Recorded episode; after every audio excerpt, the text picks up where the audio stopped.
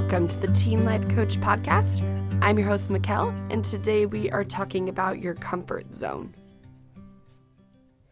Hey guys, welcome to another episode of the podcast. Um, I've been sick the past few, the past week, and so um, if my voice sounds kind of funny, um, it's actually a lot better than it's been it's kind of that point where I feel better, but I sound worse. And everyone's like, Are you sick? And I was like, I was. but um, I'll have just an extra raspy voice for you guys today on the podcast. so, today we are talking about your comfort zone. And a big piece of getting outside your comfort zone is confidence. So, make sure you go get my confidence challenge on my website. That's at palmstreet.co forward slash confidence. 28 day calendar with daily exercises so you can build a little more confidence in your life. And before we get into it, um, it's listener review shout out time. Um, this one is from uh, Ken XOX7. She said, I listened to one podcast and it has completely changed changed my perspective on life. As I'm going through one of the most challenging times in life, this definitely helped me and I feel very reassured. Would recommend. Thank you so much for that review. Super sweet. I love it. So, comfort zone. What is it? Um, your comfort zone is anything that you feel very good at doing. You feel safe, people you feel comfortable talking with. It's things in life that your brain is very at ease with. You're not on edge, you're not anxious about it, you're not worried. You feel really, really safe and calm and comfortable. You know, it's a lot of times not new things, but things that you've done a hundred times before and you know you can do. It's people that you know, like you're best friends with, and it's very easy and natural to interact with them. Basically, anything you're doing in your life, you know, might even be Netflix, that just feels supernatural. You don't have to think about it and like is not scary to you at all. And, you know, a big part of that is like you only doing things that you feel confident and competent at. Um, you know, for me, I have never thought of myself as a natural athlete. And that's something I've kind of been told, like, uh, yeah, you have to kind of work for this. and when I was younger, I decided I wanted to do dancing and gymnastics. And I, you know, those are the kind of things I feel like people start when they're like two, you know? and I was like eight. And I definitely was a little bit behind on the learning curve. And, you know, I remember like trying to learn the dances and being a little bit off on the count and not being able to stay on beat with everyone. And, you know, gymnastics, like everyone was way further along than me. I couldn't even do a cartwheel. And I I quit because I wasn't I wasn't good at it and I just felt like I wasn't ever going to get there and didn't want to put in the work for it. Um and so I tried to, you know, I put myself out of my comfort zone a little bit by trying those new things, but uh, quickly went back into it by quitting. and the thing is, when we stay in our comfort zone, there, you know, it's safe and easy and comfortable, right? but there's little to no development. You're only doing things you're good at, and you're not pushing yourself at all. And when we leave our comfort zone, yeah, it's uncomfortable, but that's also where all the growth happens.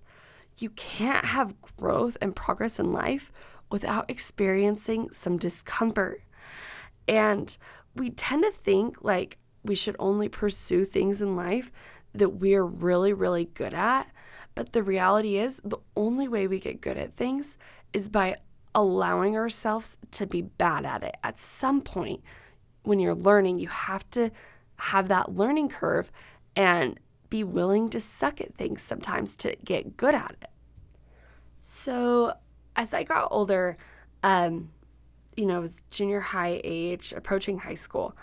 Um, one thing I realized about myself was that I actually really love dancing. Like, that is one of my favorite things.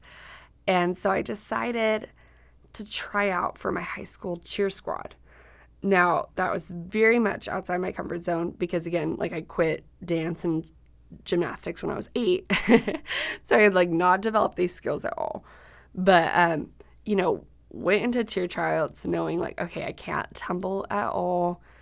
I'm probably going to be a little bit off count on the dances and I'm just going to work really, really hard on it.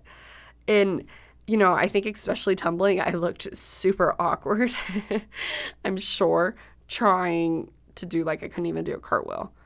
Um, but I ended up making it and, you know, got better at some of those things. You know, still, I'm not a crazy good tumbler or anything, but me being willing to be a beginner, to be bad at something, to leave my comfort zone was such a fun experience in high school that I totally would have missed out on had I just stayed in what was safe and familiar to me. Had I just stayed in what I knew I was good at versus something I really loved doing. And when we put ourselves out there to try new things that we really want, our life is so much more fun versus when we're trying to avoid failure and only do things that we think we're good at or other people say we're good at, we miss out on so many fun experiences. So, pushing yourself outside your comfort zone is such an amazing opportunity to just live life to the fullest and really grow. And the funny thing is, a lot of times we're we stay in our comfort zone because we're afraid of failure. We're afraid of getting it wrong. And that somehow failing means that we ourselves are worthless. But that willingness to be bad at something, to suck at something, and do it anyways requires having true confidence, believing that you have worth and value no matter how you do on something, right? No matter how it goes, that you know you still have worth and value. And so when you can have that kind of confidence, you are willing to go into situations where you might be really, really bad at something and know that it doesn't mean anything about you as a person. It's just you putting yourself out there in the world. And the thing is is being bad at something is the process for getting good at it. When you think about babies and they're learning to walk, they fall a ton, like all the time. And they're terrible at walking. Like when they actually are not falling and they're walking, you know, they're like waddling and they have their chubby legs and they're not very good at it at all. And they have no fear though of being bad at walking. So they just keep doing it and they keep falling. And it's crazy because I just learned actually. So when babies fall, they have to push themselves back up off the ground to be able to walk again. And the crazy thing is is that process of pushing themselves off the ground is what makes them stronger. That's what builds their muscles. It's like a little baby push up. and that it, it helps them be able to build the muscles to be able to walk. So is literally through the process of failing and falling that babies learn how to walk. That is how they build their muscles. And, you know, if babies were afraid, right, of being bad at things, like, wow, I'm really bad at walking, or that baby over there is way better than me at walking, and then they wouldn't keep trying, right? But they have no fear of it. They just do it again and again. They have the pain from it and they keep trying. And so it's that willingness to put yourself out there and be bad at something that allows us to live life to the fullest. That is what allows us to grow and thrive. What cool things are you missing out on life because you are afraid of failing? If you never leave your comfort zone, you might think that you are avoiding failure. You're keeping yourself safe from it. But in reality, staying in your comfort zone is just failing by default. Push yourself outside your comfort zone. Try new things, meet new people, go for the things you really want in life. That is where your growth and life are waiting. Thanks so much. I'll talk to you guys next week. Bye.